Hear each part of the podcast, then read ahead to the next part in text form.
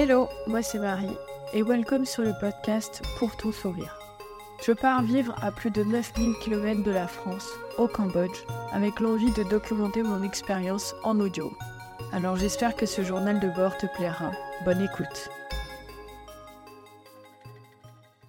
Hello à tous et bienvenue dans ce deuxième épisode du podcast Pour ton sourire. Aujourd'hui j'enregistre en solo pour vous parler de comment préparer une expatriation d'un an au Cambodge et pour répondre à plein de petites questions que j'ai eues en allant voir mes amis sur Nantes ce week-end. C'est un épisode un peu FAQ et je vais commencer par vous parler de pourquoi ce format-là. J'ai toujours adoré écouter des podcasts et j'avais ce rêve-là de lancer le mien, mais j'ai jamais eu de sujet assez intéressant pour en faire un podcast. Et là, de suivre une année d'expatriation au Cambodge, ça me paraissait non seulement intéressant dans le contenu, mais également pour moi aussi me permettre de me rappeler tout ce qui va se passer lors de l'année à venir.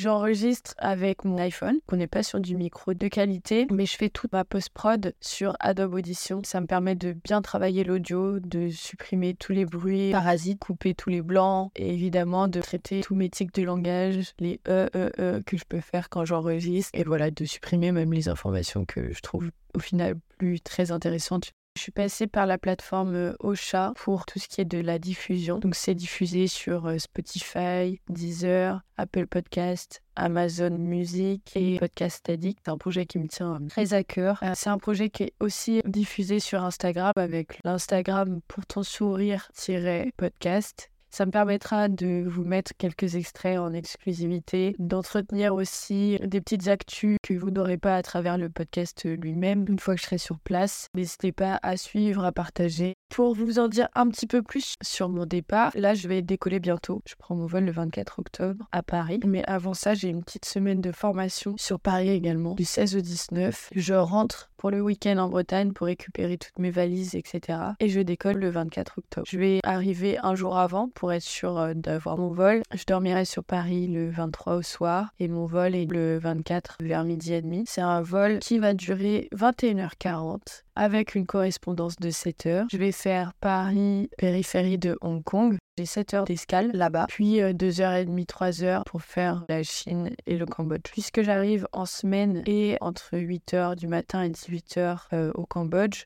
Normalement, j'ai euh, quelqu'un de l'équipe pour un sourire d'enfant, donc l'ONG pour laquelle je vais travailler, qui viendra me récupérer à l'aéroport. Ça, c'est vraiment une bonne nouvelle. Mon billet d'avion a coûté environ 500 euros. J'ai pris des assurances, etc. Mais il faut compter pour en aller à peu près 400 euros pour aller à Phnom Penh, qui est la capitale du Cambodge je vais travailler là-bas. Et lorsque j'arrive, j'aurai deux semaines de logement pris en charge par euh, pour un sourire d'enfant, étant donné que sur le centre, il y a un hôtel. C'est un hôtel d'application, c'est-à-dire que les enfants en formation là-bas, enfin les enfants, quand je dis les enfants, euh, sont les étudiants qui sont en formation professionnelle. Je vais euh, pendant deux semaines pouvoir être logé et ensuite ce sera à moi de trouver un logement sur place. D'après ce que j'ai compris, c'est très facile de trouver un logement. En une journée, on peut trouver parce que les agents IMO sont payés par les propriétaires, donc ils peuvent te faire faire 10 visites dans la journée. Tu finis par trouver le logement euh, à la fin de ta journée. Je pense que les deux semaines que j'ai de logement prévu seront euh, largement suffisantes. Que je vais essayer de trouver aussi, c'est un scooter, parce qu'on va conseiller le Russian Market pour le quartier là-bas. C'est un quartier très dynamique avec beaucoup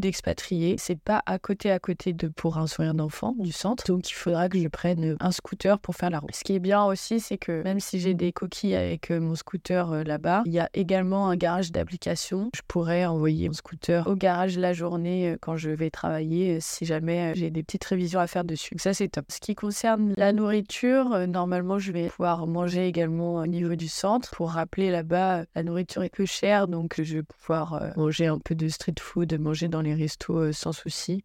Après, moi, j'aimerais, j'aime bien cuisiner, donc j'aimerais apprendre aussi les recettes de là-bas et pouvoir reproduire ma propre cuisine. Ce que je recherche comme logement, c'est plutôt une colocation. Et comme ça, ça me permettrait, si j'ai des colocataires français, de faire des épisodes avec eux peut-être. Alors, par rapport à ce qu'on emmène, ce qu'il faut emmener lors d'un an d'expatriation au Cambodge, c'est forcément de l'anti-moustique. Donc ça, j'ai pris euh, deux, trois bonbonnes. D'ailleurs, mes amis de Nantes m'ont offert une bonbonne anti-moustique pour partir. Donc c'est parfait, ils ont pensé à tout. Ils m'ont offert également un hamac. Je les remercie pour ça parce que je pense que ça sera fort utile et un porte-passeport. Donc j'ai l'attirail parfait pour euh, pouvoir partir en toute tranquillité. Donc forcément, ce que je prends dans ma valise, c'est de l'anti-moustique, une euh, trousse à pharmacie avec tout ce qui est anti-vomitif, euh, anti-diarrhée, spasfon, doliprane, etc. À savoir que un de mes, des médicaments que j'ai pu acheter n'était pas remboursé, notamment l'Imodium. Ça, c'est un médicament pour éviter d'avoir la diarrhée, justement. J'ai pris aussi des draps parce que apparemment quand tu vas là-bas, selon si tu vas dans une coloc ou dans un studio ou un appartement en solo, ils sont pas toujours fournis les draps. Et lorsqu'ils ne le sont pas, c'est à toi de te débrouiller pour en trouver. C'est très compliqué d'en trouver et en plus c'est très très cher. Donc j'ai pris une paire de draps plus un sac de viande que j'ai utilisé tout le mois de voyage au Sri Lanka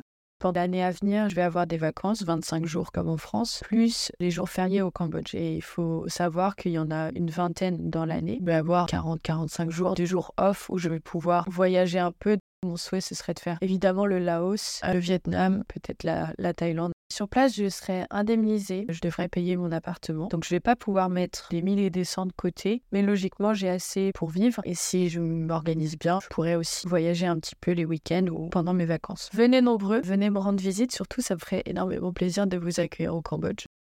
Retournons à la valise parce que là c'est hyper décousu, mais dans ma valise je prévois des draps, de l'anti-moustique, des chaussures. Paire de chaussures, je vais en prendre, euh, je pense, 4. Lorsqu'on fait plus d'un 39, apparemment c'est compliqué au Cambodge de trouver une pointure au-dessus de 39. Donc je vais prévoir ça. Bon, évidemment des vêtements, mais avant de partir, c'est que j'ai fait un petit tour au Leroy Merlin. J'ai acheté des sacs sous vide pour compresser tout ce qui était textile, mes fringues, mes draps, etc.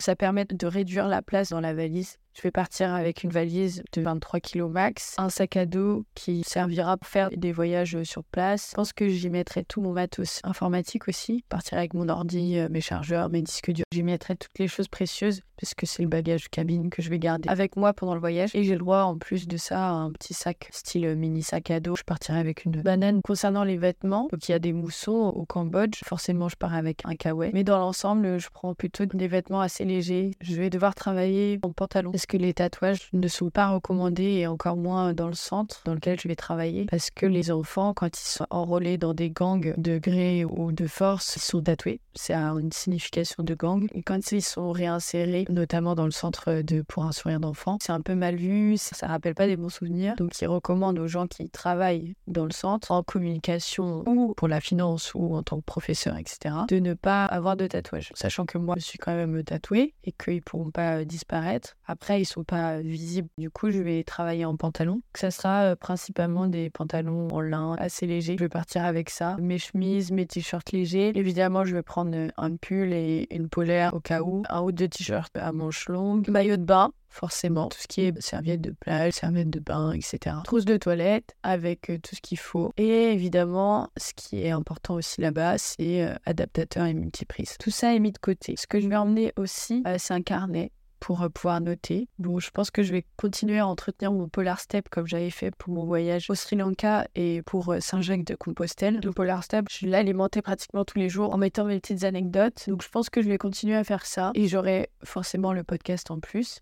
J'espère pouvoir continuer à le faire parce que ça demande quand même du travail et du temps et de l'investissement. Mais si j'ai la possibilité de le faire, euh, je tâcherai de faire au moins un podcast par mois. Et si je peux, j'en ferai plus, selon le contenu et selon le temps que j'aurai.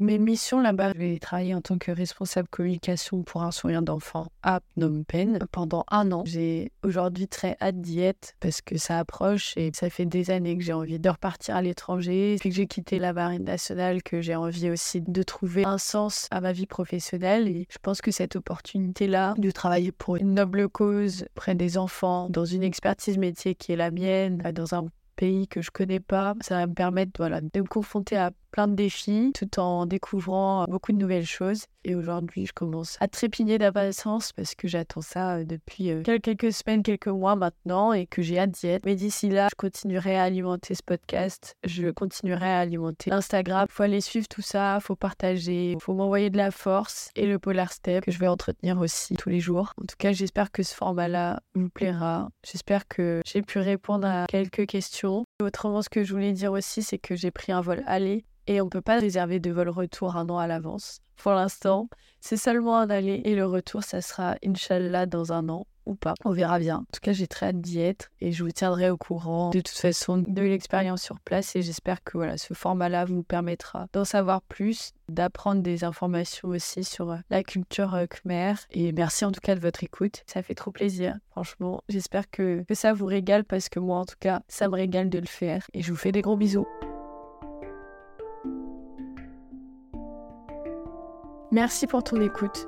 J'espère que tu as passé un aussi bon moment que moi. On se retrouve sur Instagram, le lien est en description. Ciao